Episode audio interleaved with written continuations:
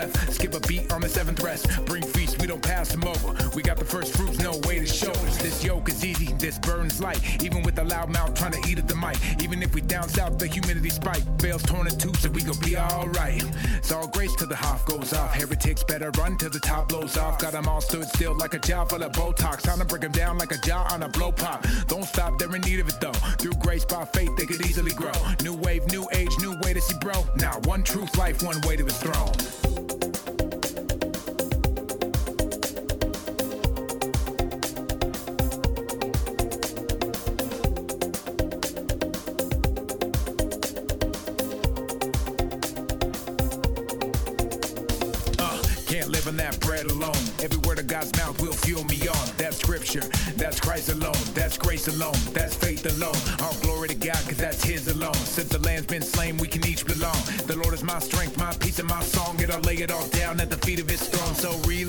Got a still in control. He knows every care, every that you hold. He knows every hair, every need for your soul. Nothing new around here, this story's been told. Bet you feel weak and your life is in tatters. With bruised feet, your body is battered. You can't reach, trying to climb up that ladder. Sit back and hold fast till Messiah matters. It's all grace till the Hoff goes off. Heretics better run till the top blows off. Got them all stood still like a jaw full of Botox. Time to break them down like a jaw on a blow pop.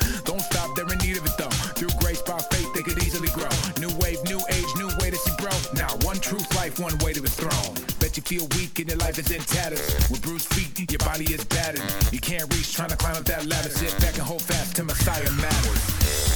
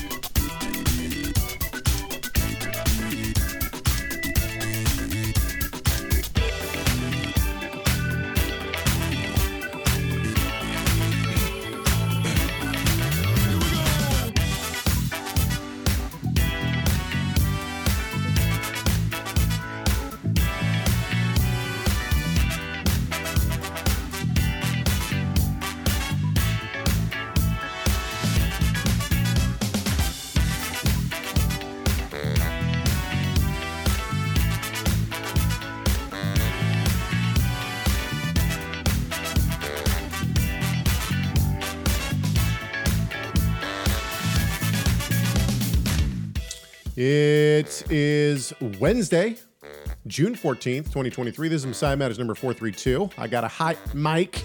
That's okay. This is my topic. I am pumped. My name is Caleb Hegg. And thankfully, my mic is a little bit cool today. We've had hot weather today. I think the high is 70. So Now I I'm realized. I realized my mic was on. So you got a little you got a little taste of the back end of me talking while music is going on. That's okay. It's okay. That just show that just keeps us humble. Because what it shows is that we're not real professionals. We're just two dudes with mics that uh, study That- the we Bible. were That's actually it. thinking about renaming the show Two Dudes with Mics. That's right. That's probably already a, a pod. Everybody has a podcast today, right? Everybody and their mother has a podcast. Two Dudes with Mike. Because we got Mike. Mike's Boom. in the house. Boom. Okay. So the uh, the Mystery Bible Theater 3000 that rec- we recorded the other day hasn't been up, but that I forget what I said, but I'm gonna go back and listen to it, and that's gonna be a shirt. It's it, it- Oh, it's good. uh, okay, cool. That's gonna be a shirt. It- It's got to be. Well, we'll get Mike on it right away. What's up, everybody? Welcome to Messiah Matters. Uh, we're happy you're here. Welcome to everybody in the chat room. Slow drip today. There's not a lot of people in, in the It's our chat room today. happiest place on earth. That's right. You, you, uh, not a lot of people in the chat room today, but that's totally fine. You know why? Because the people that are in there, they're the ones that matter. All right. They are, yeah, yeah. Here we go. I'm going to give you all of the information on how to get a hold of us and be part of this conversation right now, and then we're going to jump right in. And I am excited. I am excited because finally someone asked the question that I have wanted to answer for the past, I don't know, 10 years. Let's do it. Chegg at torahresource.com. It's C H E G G at torahresource.com. That's where you can send emails, send us whatever you want to in terms of topics. Try to keep them somewhat short. I don't like reading books in my email, but that's okay. 253 465 3205. That's our comment line. You're not going to talk to us. You just talk to an answering machine. Tell us how much you love us, hate us, disagree with us, agree with us, whatever you want. Doesn't matter. And we listen to all those as well. Don't forget to go to Messiah Matters. All of our past episodes can be seen there and listen to there. I think we started videotaping it show something early, like 32 or something like that. And last but not least, by any stretch of the imagination, TorahResource.com. Go to Torah Resource, find all sorts of uh, different resources. We got some really cool stuff in the works right now. Uh, Mike and I have been working on putting together resource packages. It's if it sounds cool, it's because it is. It's it's going to be good. It, it, I'm super excited for this. So in the next couple months, you're going to start seeing resource packages come out, and uh, they're going to be awesome. All right. Okay, I want. I have a question. Yes. Hang on Apparently, just a second. I- oh, go ahead. Don't forget to subscribe. Go. Yes, don't forget. I read an article, maybe you read this too, that the first AI sermon was preached in Germany in a Lutheran Okay. church. No, So no. they had well, the- that does not sermon- surprise me. The sermon was was AI. So my question is this: In- Could there be a day where Messiah matters, No. where it's an AI Caleb and AI Rob? No. No. I'll tell you what. Somebody sent us. What if what if it's a deep fake and someone's trying to they're trying to ride our coattails? And I'll tell you what. Nobody can replicate. No computer can replicate the Hoff going off. the Hoff. go- loudmouth. You, you, you, and me, right? And somebody sent us. Uh, uh, uh, they put like uh, write a write the gospel message in, in the style of Tim Hegg, right? My father, Tim Hegg, and it tried, certainly tried, but it's uh, you know the, AI is never going to take my job away. It's never going to take your job away. There is a human element that just cannot be uh, cannot be replicated because God made it. Boom, there it is. Okay, you ready to jump in? Let's do this. Yeah. Okay. Let's see here. Um, where do we want to go first? So the main topic that I want to hit on today is do this. As in do this in remembrance of me. This is a comment from Unashamed to Jesus, but we're gonna we're gonna save this. We're gonna we're gonna ease into it slowly. Troy saw a video that we did, a short video that we did on Colossians 2:16. Now, for those of you who don't know, I wrote a uh, commentary. It's a real short commentary on Colossians and Philemon. I think it's 150 pages or something like that. It's it's short. You can go find that. It's on pronomian.com. Pronomian.com. You can find it. You can also find it on Amazon. Go find it on Amazon. You probably get free shipping on Amazon. You're not going to get free shipping through me. So, um, I wrote extensively on Colossians 2. In fact, the bulk of my of my commentary is on chapter 2 of Colossians. And the reason why is because this is the this is the the chapter that so many people uh, use to try to say, see, look, we don't have to keep the Sabbath anymore. We don't have to keep the festivals anymore. Fair. Fair in terms of people being able to say that. Whether or not this is actually what Paul was saying, that is a totally different matter. I'm going to go there real quick, Colossians 2, just so I have it in front of me. You can get rid of some of my extra windows here. Okay. And uh, this is what Troy says to us on our on our uh, video on Colossians 2:16. He says, "You are teaching half truths.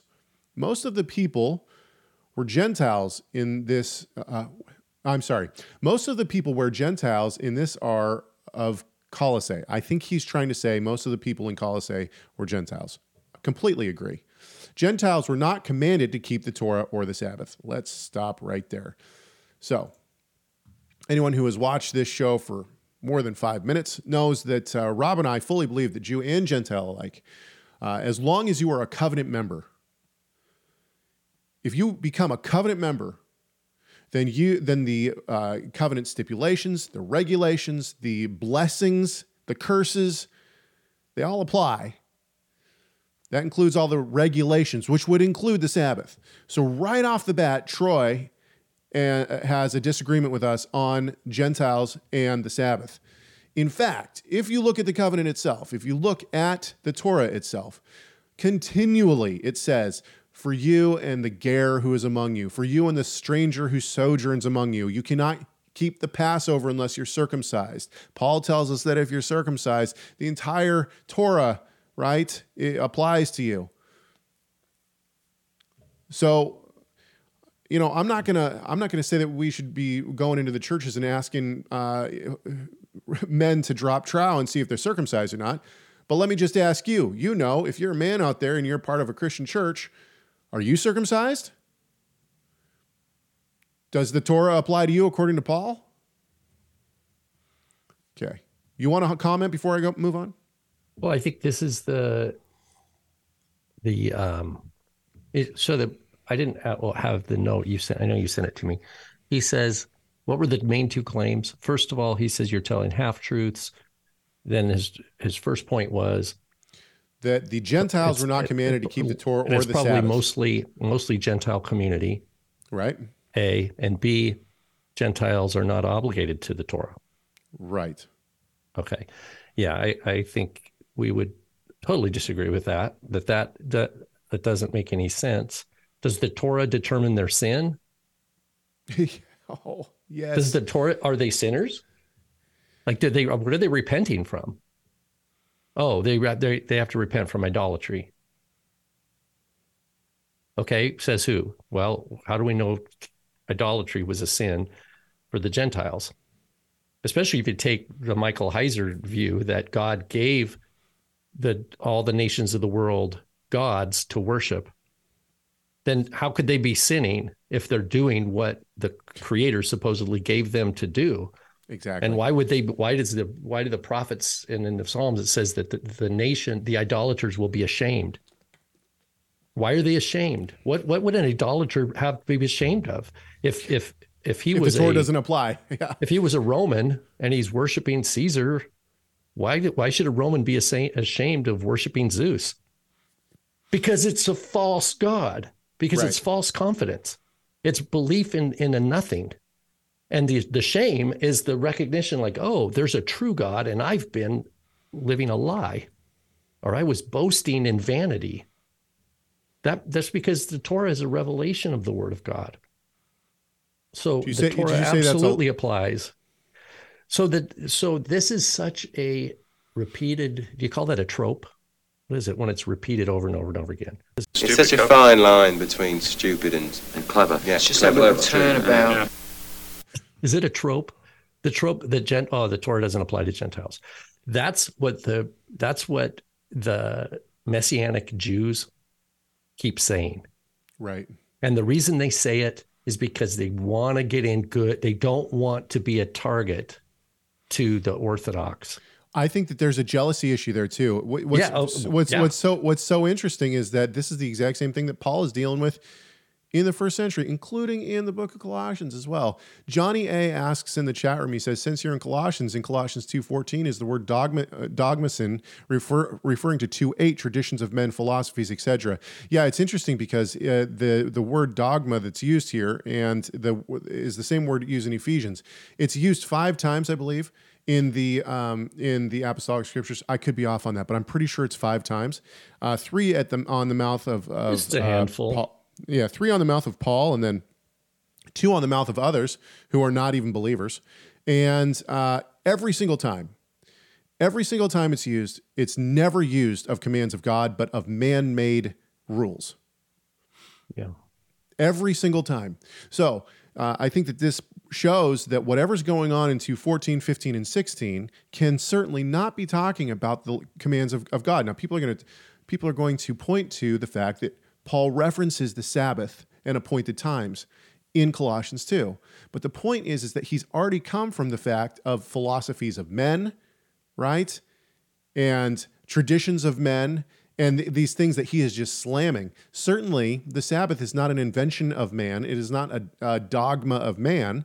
Exactly. The, sab- the Sabbath is put forward by God. So something else must be happening here in 216. Let's keep going. And, and guess what? We also know that from now that we have the Dead Sea Scrolls, et, et cetera, we have even more just Right. historical evidence.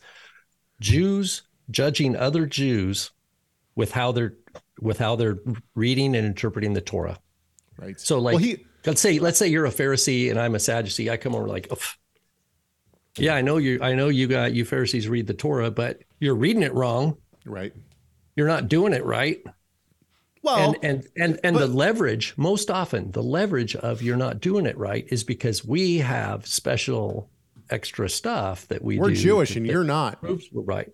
Well, I mean, even in the the Sadducee Pharisee thing, they're both Jewish, and the, and the Mark seven or the Matthew Matthew fifteen, where you have Jews judging other Jews, not based on the Torah, but based on you didn't wash your hands right, you didn't wash your dishes correctly, therefore you're not one of us. It has nothing to do with Gentiles. It has to do with the leveraging of the of the traditions of men or the philosophies of men as having some sort of um, divine origin and authority that displaces the actual commandments of God. That's the regular rebuke over and over and over again. Yeshua said it clearly in those situations. He says, You are so good at setting aside God's commandments for the sake of your traditions. And that's the heart of Colossians 2 is that you have believers doesn't matter what the ratio. It doesn't matter if they were all Jews, they were all Gentiles or some mix in between. They were a community that was Sabbath observant. How do we know that? Because that's throughout Acts. Paul's always going to synagogues. That's and there's Jews and Gentiles at the synagogues. That's that's why they're together. You, you don't have Gentiles and Jews hanging out in the ancient Mediterranean just for the sake of hanging out. No, you have Gentiles coming to synagogues on the Shabbat. That's how they know who the God of Israel is. It's not like Jews were, were going out trying to go into pagan temples and saying, hey, let me teach you about a different religion. No. No, the Jew the Jewish approach was look, we're here to do business. Let us we'll pay our local taxes, we'll be good citizens, but just don't ask us don't ask us to worship your statues. We have our own ancestral traditions. Allow us to honor our traditions. We won't ask you to change either, and we'll just, it'll be a win win. And the apostles come into that situation and say, no, the Torah does Right. apply. Right. They have to repent. You can't be, you, you, you can't be, uh, you, how would you say it? You're not a light you're, you're not a, a light up on the lampstand giving light if you're just telling the Gentiles just to you know keep going to your pagan temples, keep well, worship, just be a good just be a good Gentile. No, you have to repeat preach repentance. You have to preach the truth of who God, who God is. The thing is, is that what people want to do with two with uh, Colossians two is they want to disassociate sixteen from the rest of the chapter. So look, we have in sixteen. Exactly. Therefore, no Dead one is to act as your judge in regard to food and drink, or in respect to a festival or a new moon or a Sabbath day. There we go. Case case closed. Right? Case closed. We shouldn't be keeping the Sabbath at the festivals. We'll keep reading because he got two more verses that are linked to this specific verse.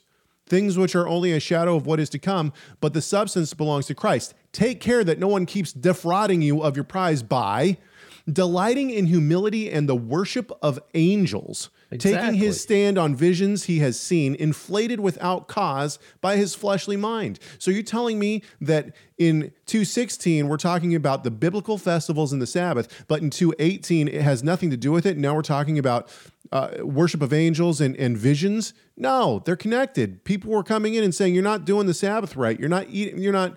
You're not doing the festivals right. You're not celebrating the, the new moon right." Why? Because I've seen these visions. I've been into the to the third throne room of God and seen the angels worship, and you're not doing it like them. You do it my way, or you're doing it wrong. Th- This is what's going on. let's go back. Let's go back to Troy's comment. So now he says, but there were uh, there were Jews telling the Gentiles that they needed to be circumcised. I agree with that. Keep the Sabbath. I agree with that. And there were others that were pagan worshippers also offering the Colossians foods that were sacrificed to idols. Now he's off the rails a little bit. Paul says that food offered to idols doesn't matter. This church was a mess as Satan crept in unaware. I would say that this church was listening to uh, was listening to Jews uh, tell them that they weren't doing things right and they had to do them just like them. Has a Gentile saved has a Gentile saved by faith, faith regenerated by the Holy Spirit, circumcised of the flesh. Uh, the Sabbath is an everyday walk with Christ. That's not. Uh, what does that mean? The Sabbath is an everyday walk with Christ. Describe that. That's. Uh, I, I, mean, I'm sorry. What's that saying we, is that you can you what they're in my view they're conflating things. Right. A life of worship, whereas you do everything as unto the Lord. So even like right now, right, we're we're sure doing this. We do it as unto the Lord, and we're in confidence. We have shalom with God because of what Yeshua has done for us. We have we abide in His grace. We abide in in in uh, Messiah, and what they're and that's true. And then they're taking the well, God in this world says we're supposed to work and then rest on the seventh day, and they're changing the the weekly commandment of a Shabbat to mean something like a metaphor, like it's a metaphor for our eternal rest. But, but in terms of that, that we didn't earn our own salvation. So the so it's like I didn't have to work to be loved by God, to be justified sure. in the blood of Messiah. Therefore, that's like the Sabbath. Therefore, I'm resting from my works. Let's ask um, this question though. Let's ask this question though. What about Moses? Did Moses walk with God? It says that he did. Did Moses speak to God face to face as a friend mm-hmm. speaks with a friend? It says he did. Was Moses the greatest prophet of, of that time? It says he was. Yep. Was Moses saved by faith or was he saved by works? If you say he was saved by works, then there was no need for the Messiah to come. Exactly. And Moses would have, in Romans 4 language, Moses would have something to boast about. Exactly. Now in Romans 4, he's talking about Abraham, but he said if, if you know, if righteousness was by works, then Abraham would have plenty to to boast about. But the point is, they don't. Moses doesn't have anything to boast about. Abraham right. doesn't have anything to boast about. So this is what I call a a poetic kind of lane change.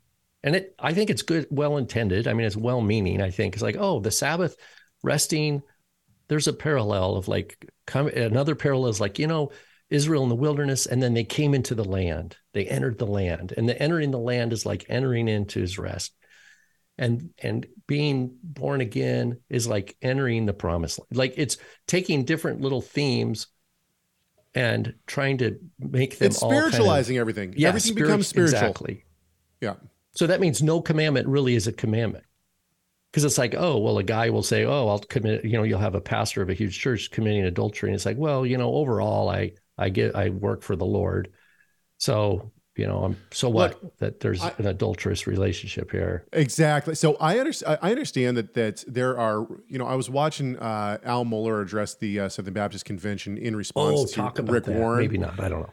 Oh man, it, I mean, what a dude! That guy's a powerhouse. And Let's Al Mohler. okay, give us an give us a a short, a longer footnote on that because I want to hear what's going on. Because obviously, yeah. So Saddleback the Church, ordination of women. Can a woman be a pastor? Right. So Saddleback Church, along eh, Rick Warren, for those who don't know, along with another church, and I don't know what the other church was. They ordained several women as pastors. Now this goes directly against like the, senior, pa- like right? I mean, like yes, teaching, teaching, teaching yeah. pastors. Um, and this goes directly against the Southern Baptist uh, amendment to their constitution, which was, uh, which was, I believe, amended in, in 2000. And it was amended for this specific reason. Maybe it was earlier than that, but it was amended for this specific reason because they wanted unity, and and there were churches who were talking about doing this, and the Southern Baptist Convention came together and said, no, no, no, we're not going to allow this. So they wrote it into their constitution. Al Mohler was the one who helped write that. And so Rick Warren. Wait a so minute. he wrote that you can't do it. Right. So right. so uh, Rick Warren was given three. So they kicked the Southern Baptist Convention kicked um, uh, Saddleback Church out of the convention. right. which I think was not only the right move, but I think is really interesting uh, and and good for the Southern Baptist Convention because it shows that in some way the Southern Baptist Convention is not worried about money because Saddleback was their biggest was their biggest uh, moneymaker. That's a good one. That's a really important yeah. point there. So what does Saddleback Church do? Well, Rick Warren and Saddleback Church says, "Whoa, we're going to appeal this. We appeal the decision made by the board, and we want women to, you know, we want to address the the committee." And so I believe it was yesterday or the day before. I could be wrong on that. Don't quote me on that. But uh, recently, very recently, uh, Rick Warren was given three minutes to uh, state his case. And in sure Rick Warren fashion, he was eloquent and did uh, did did well. I think. I think for uh, for for a position that I thoroughly disagree with, I think that he stated it very well. And I think that he made a good case for why he thinks he, uh, Saddleback should be in the Southern Baptist uh, Convention. And then they let Al Mohler stand up and give a rebuttal for three minutes. And boy, oh boy, that guy is such a powerhouse. And I think the reason that Mohler is such a powerhouse is not only is he absolutely brilliant, but Mohler, in my opinion, is passionate because he is passionate for Christ and he's passionate for the truth. And yeah, he's not looking to the world for acceptance. No, he doesn't care. He's he's going to stand for what he believes. Whether or not he believes everything that I would say, you know, I certainly disagree with Al Mohler on on certain things. Uh, we've been talking about some of those things. We're going to get into the communion here in a few seconds. Al Mohler and I are, are certainly going to disagree on those things.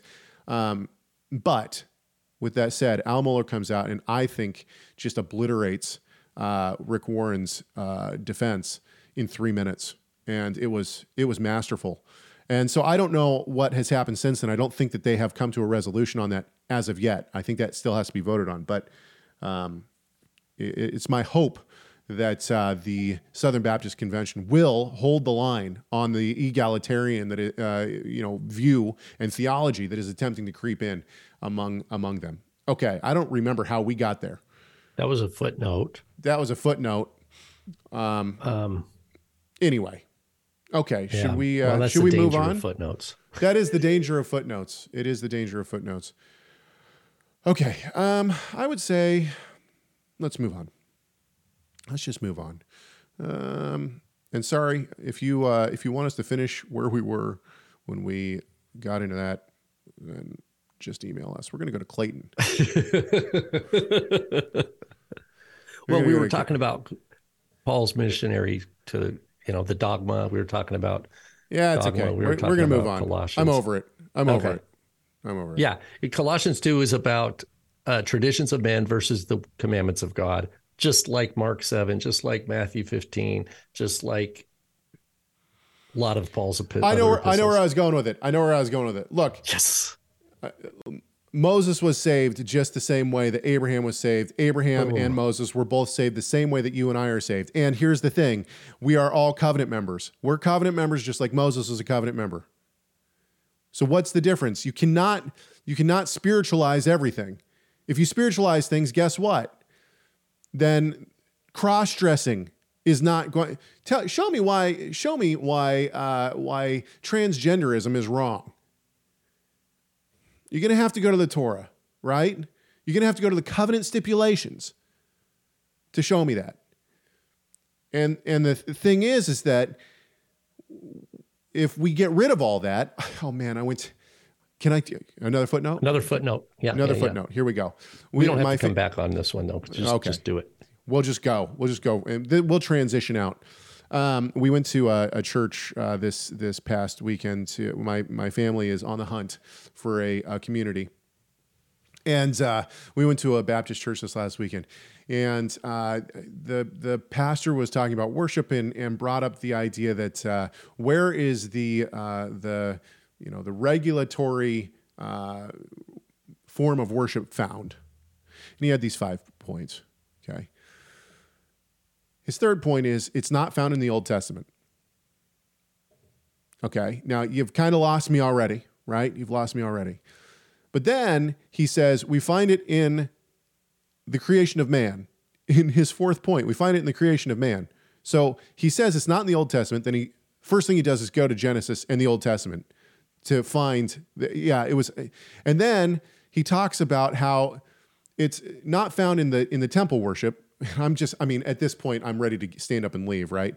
But basically, think about, you know, I, I'm just going down the list of. Did he not seem prepared or what? Like, oh no, he was very, but it just shows that there is a disconnect for me when you try to get rid of the Old Testament. You you it doesn't work. You're not gonna you're not gonna be able to make any of your points. Whether it's whether you're talking about today's cultural wars and transgenderism and LGBTQ, whatever stuff, or whether or not you're talking about the church and worship, whether or not you're talking about our commitment to fellow brothers and sisters in the Lord. If you throw out the Old Testament, you have no rock to stand on. And neither does the New Testament. The New Testament is not standing on a rock if you get rid of the Tanakh, if you get rid of the Old Testament.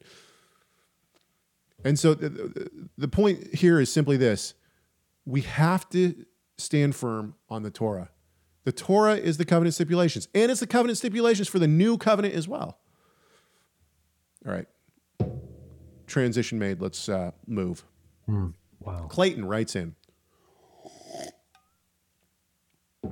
Is what he says. He says, I agree with you, Caleb, but could you expound on the rest of so we're in we're in my topic now. If you don't know, if you don't watch this show, then we're in meals. Yeah, we're in meals and the last. Caleb supper. likes food. Okay, let's just Boom. call it what it is. is. Done, done, and done. That is true. Feed me, feed me good food. Right. Okay. okay go for it. Here we go. No meals, meals. We're, so this is specifically on the Last Supper. I'm not going to recap this, but I'm going to tell you: go back and watch show 430 and 431, and I recap it all there. What we're talking about what we're talking about is the Last Supper and the idea that I have said communion is a man-made idea. It it's talking about what what Christ is talking about in, in Luke 22 is the Passover meal. And we've gotten a little bit of pushback on this, and that's totally fine. I knew we would. Why would we? Because clearly the church, all denominations, including the heretical denominations, have agreed on the communion throughout history. So everyone's going to say, of course, you're pushing on the one theological stance that uh, everyone agrees on. That's not true. It's it's a straw man argument, but it's not true. Um, okay.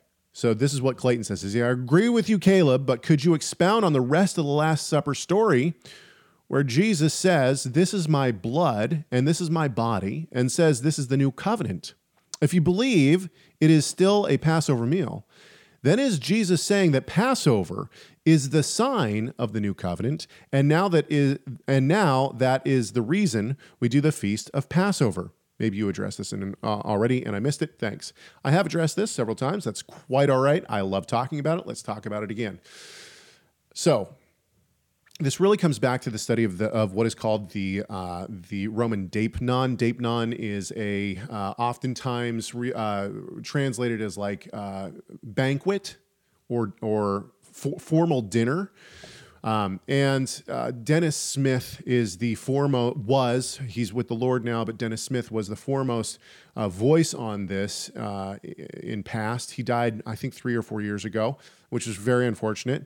Um, he wrote a, uh, a unbelievable book called From Symposium to Last Supper, or no, From Symposium to Eucharist, where he tracks the different meal customs in the ancient Near East. And I can, uh, I can highly recommend that book. I've read it numerous times, and and uh, it it's going to be a snoozer for many, but for someone like myself, uh, you're going to love this book. Anyway, okay. So what is the Deipnon? Well, it was a formal banquet. It was almost always that there was no meals that were done like just you just eat in the in the in the ancient Near East. If you if you were going to eat, you did it to your God. You you incorporated some form of prayer or something to God, and we do that today, right? We Christians pray before we eat. Jews pray after they eat, right? So it's the same kind but of the thing. big, the big one. It's not just a family dinner, right? You usually like even in America, like Fourth of July. You know what is it? You have the whole you have a whole thing together, and it's there's a theme. Yes. There's a sense of national unity. There's yes. flags. There's you know a traditional meals expected. Sometimes they read the you know Declaration of Independence or something like that. You know, so Uh, Beer and hot dogs, right? I Yeah. mean, Thanksgiving is a similar kind of thing that would be kind of like a modern day Deipnon. People are eating that normal together under a certain understanding and theme that normally don't eat together. There, and there is a huge within the Deipnon of the first century, which is Roman, by the way. It's a Roman tradition. Within the uh, Deipnon, there's all sorts of rules, and the Deipnons are talked about. the the The rules for the Deipnon are talked. The first attestation we have of these is 600 years prior to Christ. Okay, And- so when the Gospel of John, when when when I think John specifically, and then Paul calls it the Deipnon in in Corinthians Right. eleven, but John clearly frames the Passover meal and uses the term Deipnon, which for us we just oh they translate it supper, and we just think oh it's dinner time. Yeah, But what you're pointing out is no for the for the you know ancient Near East for the Greek speaking Jew, they hear Deipnon Passover and they're like, oh, this is a special formal. yeah, this it's, is a banquet. It's, it's it's a hybrid. In other words, it is a yeah, because it's a Pascha and it's a Deipnon. It means that yeah, it tells it it's a word that helps non-Jewish Greek speakers understand from their world, the Deipnon. They understand that oh, the Jews have a special Deipnon that's and for their here's the God, thing is here's the thing and is it's that called it- Pascha.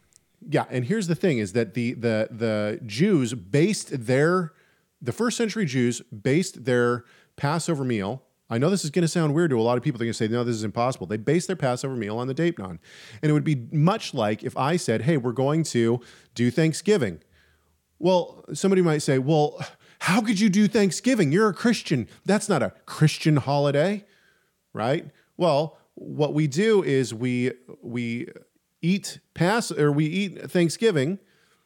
There's nothing that would go against it, but there are traditions from the Thanksgiving meal that we incorporate, and that's fine. There's nothing wrong with that. And it's the same in the first century Passover meal. We see this uh, all throughout. Okay. Um, at the Deipnon, everyone laid down. There were couches. Uh, there's actually uh, archaeological digs. You can go look at the triclinia found in uh, the ancient Near East. There, it's a horseshoe shape. Uh, and the benches are where people would would recline at table. And the Jews saw this later and said, "Here's what we're going to do. We're going to say that uh, that uh, the Jews recline at the Passover meal because they're no longer slaves; they're free. So now they're free to recline." No, no, no that's not true. it was just a holdover from the Deipnon. Not the point. Um, and I do want to expound this just a little bit. A good example of like uh, rules that would be at the Deipnon. People were, and we see this in the Gospels as well. People were sat according to their status. And so when the when the disciples that are sitting next to Christ, you know, they're talking, they start arguing, well, who's who's the greatest among us? Why are they doing that? They're, it's because they're sat, whoever sat in certain areas should be in the place of authority. So whoever's next to Christ, they should be they should be the most important. And this sparks this debate between the the disciples. Okay? And th- there is a lot of, of Roman pagan literature on how a Deipnon is sat.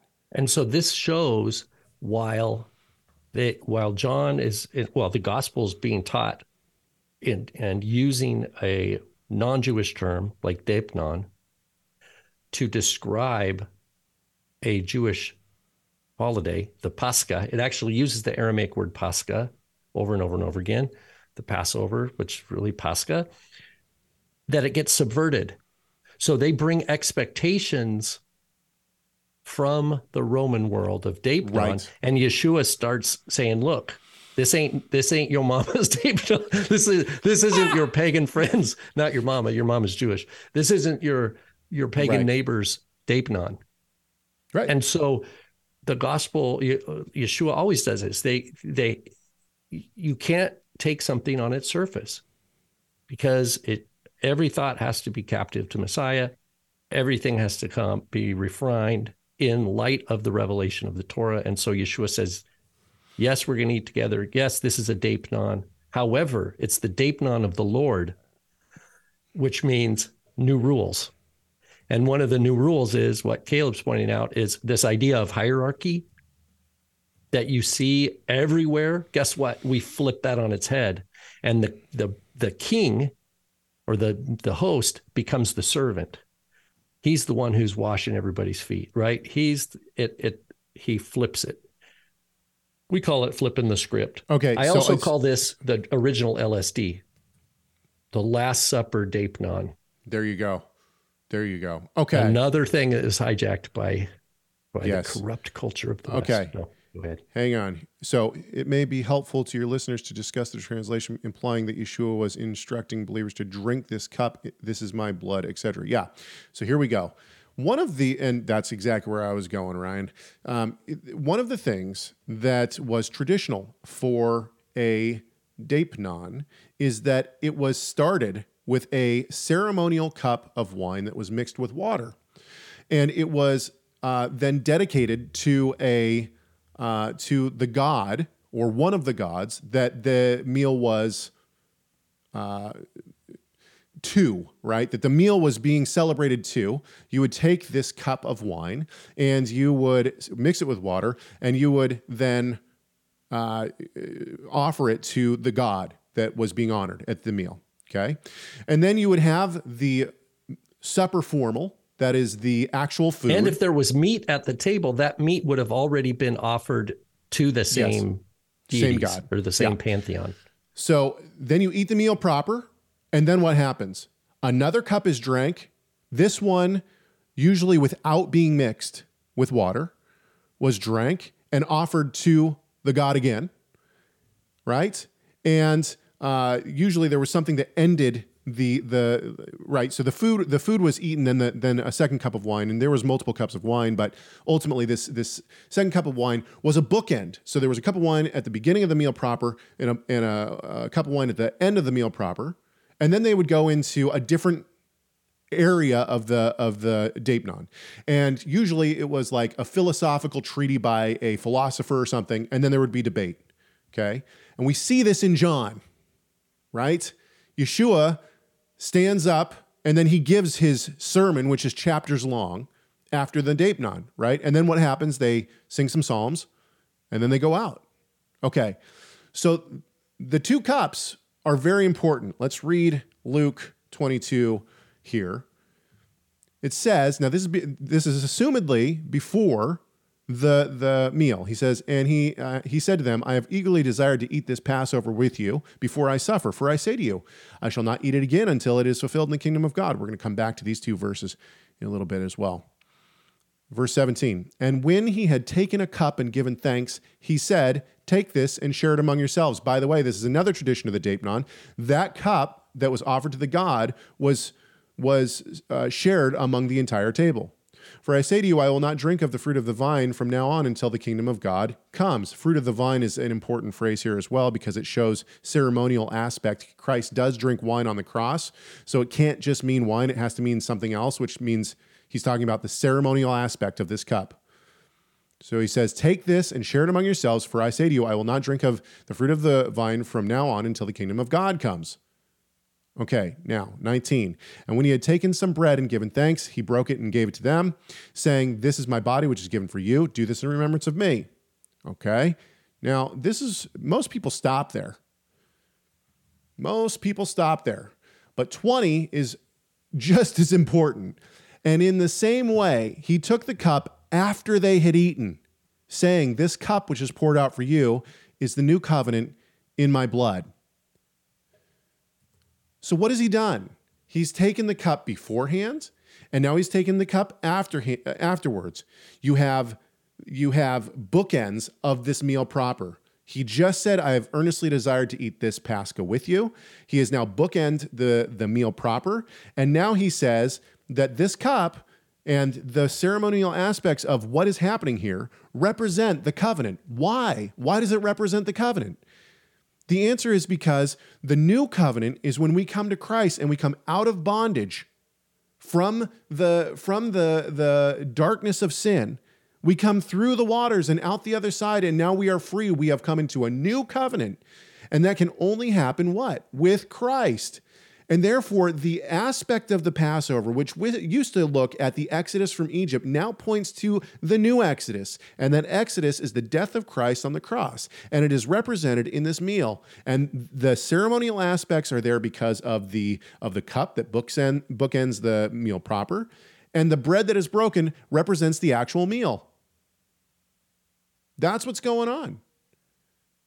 And this is what we see in the Passover. Do you want to comments on that? Oh yeah, I think there's a lot of. I think you did a really good job on that. Um, of course, one of the noise, one of the bits of noise in the popular secular culture, probably influencing, I know, even some teachers in the church, is the separation of the synoptics from John in terms of chronology. And of course, we interview. We had a great interview with uh, Dr. Pitre on that several years ago great, great uh, uh, interview if you want to go watch that. Um, but so there's that issue, and then and then, but uh, we're on the same. Even though we're not, we don't follow this. We don't follow Pitre all the way. We just agree right. with how he did a good job of of talking about stuff that your father, you know, Tim Hegg, already had had mapped out ten years prior and that's not a that's not a dig on Pitre. Pitre came to it uh, of his own research, uh, right. so which is good. That's a good it's a good thing, and it got better traction and greater exposure because of his work. But we certainly don't believe this is the institution of the mass, the Catholic mass, or that that now all the disciples are now the priests or anything like that. We we we don't follow Dr. Pitre along the legitimation of the Catholic Roman Catholic mass. Uh, but anyway, with that that side note, that John, this is the lamb, right? Yeshua is the Passover lamb. We see this in Paul also. And for me, when he says, eat my flesh and drink my blood, to me, it has to do, there's numerous ways that we can interpret that fruitfully, I think. It's not just one way, it's deliberate, it's a kind of poetry, it's a prophetic and provocative imagery that he's using on purpose to yeah. to he wants to provoke he's and he's doing it with all authority and unashamedly right because there's people who are going to be offended at the surface of it and he's like let them be offended but it's participation yes. in his death yes right? right? you have to participate in his death yeshua said or paul in galatians he loved me. He gave himself for me. I am crucified with Christ. That means I went to the cross. And I think in Second Corinthians 5, I think he says, This we reckon that if if one died for all, then all died. Now he's not he's he's not talking about every single soul because he's talking about the elect, I believe. I think we're on the same page with that. Yeshua died. Uh, it's a particular atonement, right? It's a particular redemption. But that participation it, we can't benefit from the new creation of the new covenant. That is the forgiveness of sins the writing of the torah on our hearts to be able to live unto god purely unless our sin problem is resolved. And our sin problem is resolved only in christ's death whereby he died and took us with him and and, we and went, God we passes over the it. sin, right? And yeah. God passes over the sin because of that blood. Yes. So anyway, there's a lot of this stuff that's good to talk about now, any time of the year, but it's particularly good to talk about it during the Passover season. But um, yeah. So any any hoodles. Okay, hang any on a hoodles. sec. Um, no, it is not. By the way, uh, hang on. Who said? Who asked the question? The, the, question is asked by Darren in the chat room. Is this the same cup being referenced in verse forty-two of Luke twenty-two? No, it is not. And some people try to equate this with the four cups at the Passover meal. That's extremely late, tenth century. Uh, that the four, you know, or maybe seventh century, uh, where the uh, where the four oh, in cups the garden. Come. Yeah, with this cup passed from right. Me. Okay, let's hang on. Just it shows you this is it's a great it's a great point. A that's a good attention to detail. I love it when people point out this kind of thing because it's in the same chapter, same author, and he uses cup. And what it shows is that cup itself is a metaphor. The cup, right? The it's not talking about a literal cup when Yeshua is in the garden. It's not like it's not like you have an old man who's the father has a like a literal cup and and you have Jesus sitting there praying to him, and you have he's like, drink this cup. And he's like, well, wait a minute, I don't know if I want to drink this cup. That is, it's a poetics Right. to accomplish to communicate. It's using idiom. It's using um, figures of speech to accomplish to, to to communicate to us. It's not a literal cup. Yeah. So uh, Sean in the chat room says, "Is there a reason why Jesus is Yeshua and everyone else is their English name?" Uh, no, there's not. I I use Yeshua and Jesus both. I interchange. It's just it's just what I'm used to. I'm not. Uh, we're not. We're not on a sacred name bandwagon of any kind. Trust me. Let's move on because I want to get to the comment that sparked this entire conversation, and that is by unashamed of Jesus. By the way, I want to make sure that people know I am not trying to pick on anyone here. Uh, but this is the question that is asked, so I would like to respond to it. Unashamed of Jesus put this on uh, on one of our YouTube uh, on one of our past YouTube uh, videos from this past week, uh, where we're talking about the same thing. This we've been talking about essentially this theme for the past I don't know three or four weeks now. so unashamed of Jesus says, he says, wouldn't have Jesus said, Keep the Passover in remembrance of me. But Christ didn't say this when he demonstrated the Lord's Supper. He said, Do this in remembrance of me. The word of God is our authority. I'm going to guess, and I could be wrong on this, Hey, but I'm amen. gonna, The word of God is our authority. I'm going to guess that uh, unashamed of Jesus is is attempting to use this as a uh, as a argument for the Lord's Supper or the Eucharist. Okay, I'm going to go into my personal note stash, which I like to call the information station. And I'm going to do that because I have written extensively on this specific argument. And so this is not going to be too long. It's about a half a page. I uh, give some references here, but I'm going to read this and then I'm going to let Rob comment on the argument that I have put forward. The Last Supper is framed with the preparation and eating of the Pascha, a word that is used six times in chapter 22. Jesus now proclaims, Do this, tautu peoite. The language employed here can be found within the Passover narrative of Exodus 12, that is within the Septuagint, where Moses tells Israel they are to do, poi, uh, the Passover. And this is what it says in Exodus 12, 47 40, uh, through 48. All the ca- congregation of Israel are to do, poiese, this. But if a stranger sojourns with you and does, poiese, the Passover to the Lord, let all his males be circumcised, and then let him come near to do, again, it. And he shall be like a native of the land, but no uncircumcised person may eat of it. The pronoun tautu, that is this, has already been used in Luke 22 15. This is important, by the way. I think that this is a really important point. He's already used the word this in reference to something else in verse 15. He says, I have earnestly desired to eat this, tauto, Passover, with you before I suffer. So he's already used this word and he's going to use it again now in uh, four, four verses later. In 15, there is no doubt that the pronoun tauto is in reference to the Passover. And with this as the context, I believe the most plausible interpretation of tauto is verse in verse 19 is once again in the reference to the Passover. What is more, Jesus says to do this in remembrance, something that should be, be uh, should bring to our minds back to Exodus 12, 14. In 12, 14, it says, Now this is the day, uh, now this day will be a memorial, that is a remembrance to you, and you shall celebrate it as a feast to the Lord. So you have both these words in verse in verses uh, 15 and 19 to do and this are used multiple times in reference to the Passover. And we see this in the Tanakh.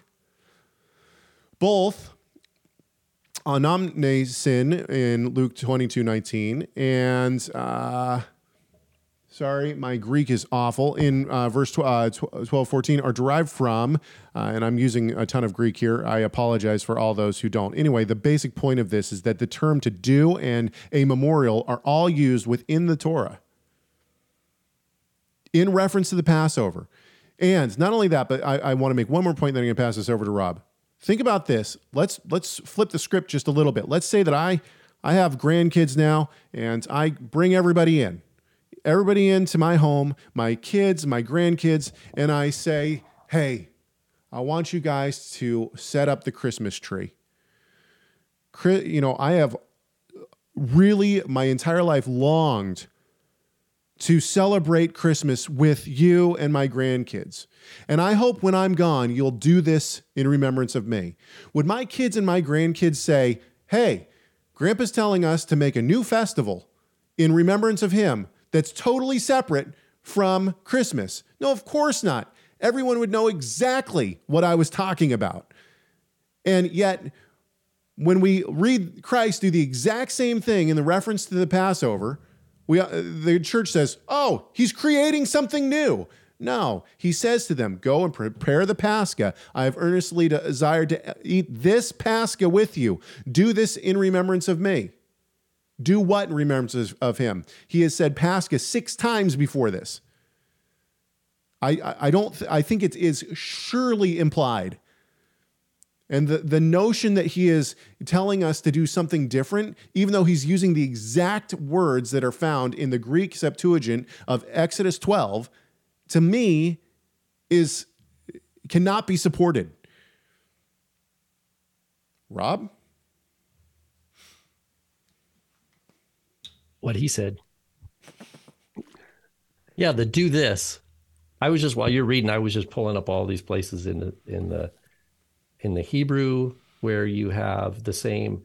Basically, it doesn't matter if it's Hebrew or Greek because it, the, it's exactly the same. You have the verb to do, which in Hebrew is lasot, in Greek it's poieo, and then you have the direct object of the what we call a demonstrative pronoun. This, do this, and um, yeah, and I, I think it's again, this is if we throw the Torah out, if we throw the Old Testament out, then we we've thrown out the constraints that help us learn what things mean. Right? And and in my view, I think one of the primary first steps of sound biblical hermeneutics is scripture being interpreted by scripture. It means that we okay, we're seeing something here. Like like the idea, this cup. But we, the brother quoted uh, later in in Luke 22 about the cup that Yeshua mentions in is praying on um, the Mount of Olives in the Garden of Gethsemane. So we go back and we like, well, what what is cup? Well, that's where you want to go back and, and look in the prophets. Look about the cup of the wrath of God. What is this cup? What are the different ways that cup is mentioned? We need that here too. We need that here with the Pascha. Right.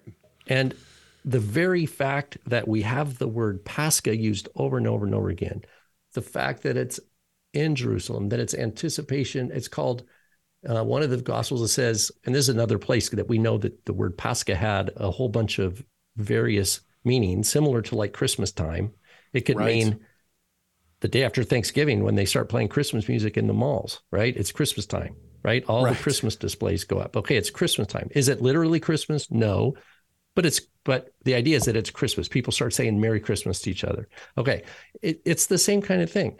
It says in one of the maybe in more than one of the gospels, it says, uh, and it came to be the feast of unleavened bread, which is called Pascha. Pascha, right. So now there's a perfect example. It's like, okay, Pascha can just refer to the season, the whole celebration of of right the whole week. It doesn't have to be, but it also says to eat this Pascha is talking about the lamb, particularly when it says when it came to the time when they were slaughtering the the Pascha. Well, right. how do you slaughter the Pascha? That means it's now talking about the lamb. You don't slaughter the feast of unleavened bread. You slaughter the so all these things have to be considered when we want to interpret and refine our get some clarity on our understanding of what the scripture is teaching. We have to look at the full counsel of the scripture. This is another reason why the tossing out of the Old Testament is there's no future for a church that does that. There's no future. Uh, right. inside the church anyway. There's no right. future. You, you, maybe they'll they'll have a have a nice sale for a while um, out in pleasing the the leftists or whatever the pagans, but um, so, but yeah, so so the the verb to do followed by what we call a demonstrative pronoun this the is totally anchored in the language of the Passover from both the Hebrew and the Greek of Exodus 12 and elsewhere in the prophets. You can see they did the Passover. They did, and that's one Caleb. And maybe you mentioned this, but I was kind of had my attention on the accordance.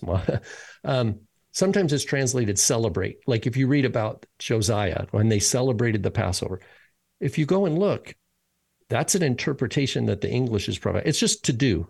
Literally it's the translator's like well do we say and they did the passover? No let's just people aren't going to understand we need to help the english reader translate it celebrate. Right. but you're never going to look at the verb asa right. in hebrew or poieo and just think oh it means celebrate. No yeah, it, it, exactly. it only means celebrate in the english context when they when the object is passover and they're like okay it's like celebrating a feast and and you see that this so, is how paraphrastic, paraphrastic translations come in. They're trying to explain to the audience. So I'm going to give you references that that Rob gave me this morning because I was asking him questions about this. Rob gave me these references. These are cross references in the Tanakh where the Hebrew says to do the Passover. Numbers 9 4, 9 10, 9 12, Deuteronomy 6 1, 2 Chronicles 31, 5, 35, 1, 16, 18. All of those say to do the Passover. Christ Is there tells a Nehemiah us, in there too somewhere? Uh, anyway, probably. It's okay. Uh, it's okay. They, they, Christ tells us to do this in remembrance of Him. Nobody's questioning that in the first century. It's only after you have the sacraments of the Eucharist come around. And this is going to finish us off. Sean in the chat room asks if this is the Passover. If this, all brackets, if this is the Passover, then what are we to do when other believers take the sacraments? I believe that this is this is something that we're having to wade through at this point in time. And and I have talked about this last show and the show before. I talked about, you know, the fact that I used to take communion with people with just about anyone. Um, now I am selective about what the person's theology is. Why is that? Well, if I believe, if a person believes that it tra- in transubstantiation believes that the the elements become the body and blood of Christ and believe that it is a sacrifice of Christ again, I believe that this is idolatry. Christ was sacrificed once for all time, and uh, people believe that they are gaining salvation by receiving grace from these elements. If uh, someone says that this is a means of grace, I don't know what that means. And I think it's a holdover from transubstantiation, even if you don't believe in transubstantiation. And I am hesitant then to to take the communion with someone who believes that. If somebody says this is looking back at the Last Supper and we are communing together as a, uh, as a body of Christ, we are eating these things as a as a form of worship to God because of what He did on the cross. Now, I might say, I think you got it wrong in terms of way, the way that you've interpreted uh, uh Luke 22 and 1 Corinthians 10 and 11. But with that said, I will worship with you because I believe you are worshiping the same God as me. And it's all based on, on the Last Supper anyway. In that case, I personally, personally would, would take communion with, with people. However, I think that, uh, and I'm the first to admit, I will be the first to admit that my theology on this, on in terms of taking communion with, with communities, is starting to shift and has shifted uh, a lot over the past couple years. So it's I'm I'm still in a in a state of flux on this. Somebody might be able to to um, to convince me otherwise, but right now. Uh, unless it was sim- simply, this is just a sign of what Christ did. It has no um, grace attached to it or anything like that, but is simply a sign of what Christ did uh, on the cross and what he did at the Last Supper. Okay, now now I'm I'm going to be much more apt to uh, to sit down and take the the Lord's Supper with you. Okay, this is always fun. I I, I mean the time fl- when I'm talking about the Last Supper, time flies. I, it just goes by so quick. I could talk about this a lot longer. I hope that you have enjoyed it, and uh, if you want to give us ideas of things to talk about on this show, please shoot us an email, chegg at torahresource.com, C-H-E-G-G at torahresource.com. You can also call our comment line, 253 465 3205. It's 253 465 3205. Don't forget to subscribe to this YouTube channel. It does help us. I know that sounds weird, but it does help us. And we hope that this conversation has done at least one thing that is to glorify our great God and Savior, Yeshua the Messiah. Why? I think you know why. Because Messiah matters.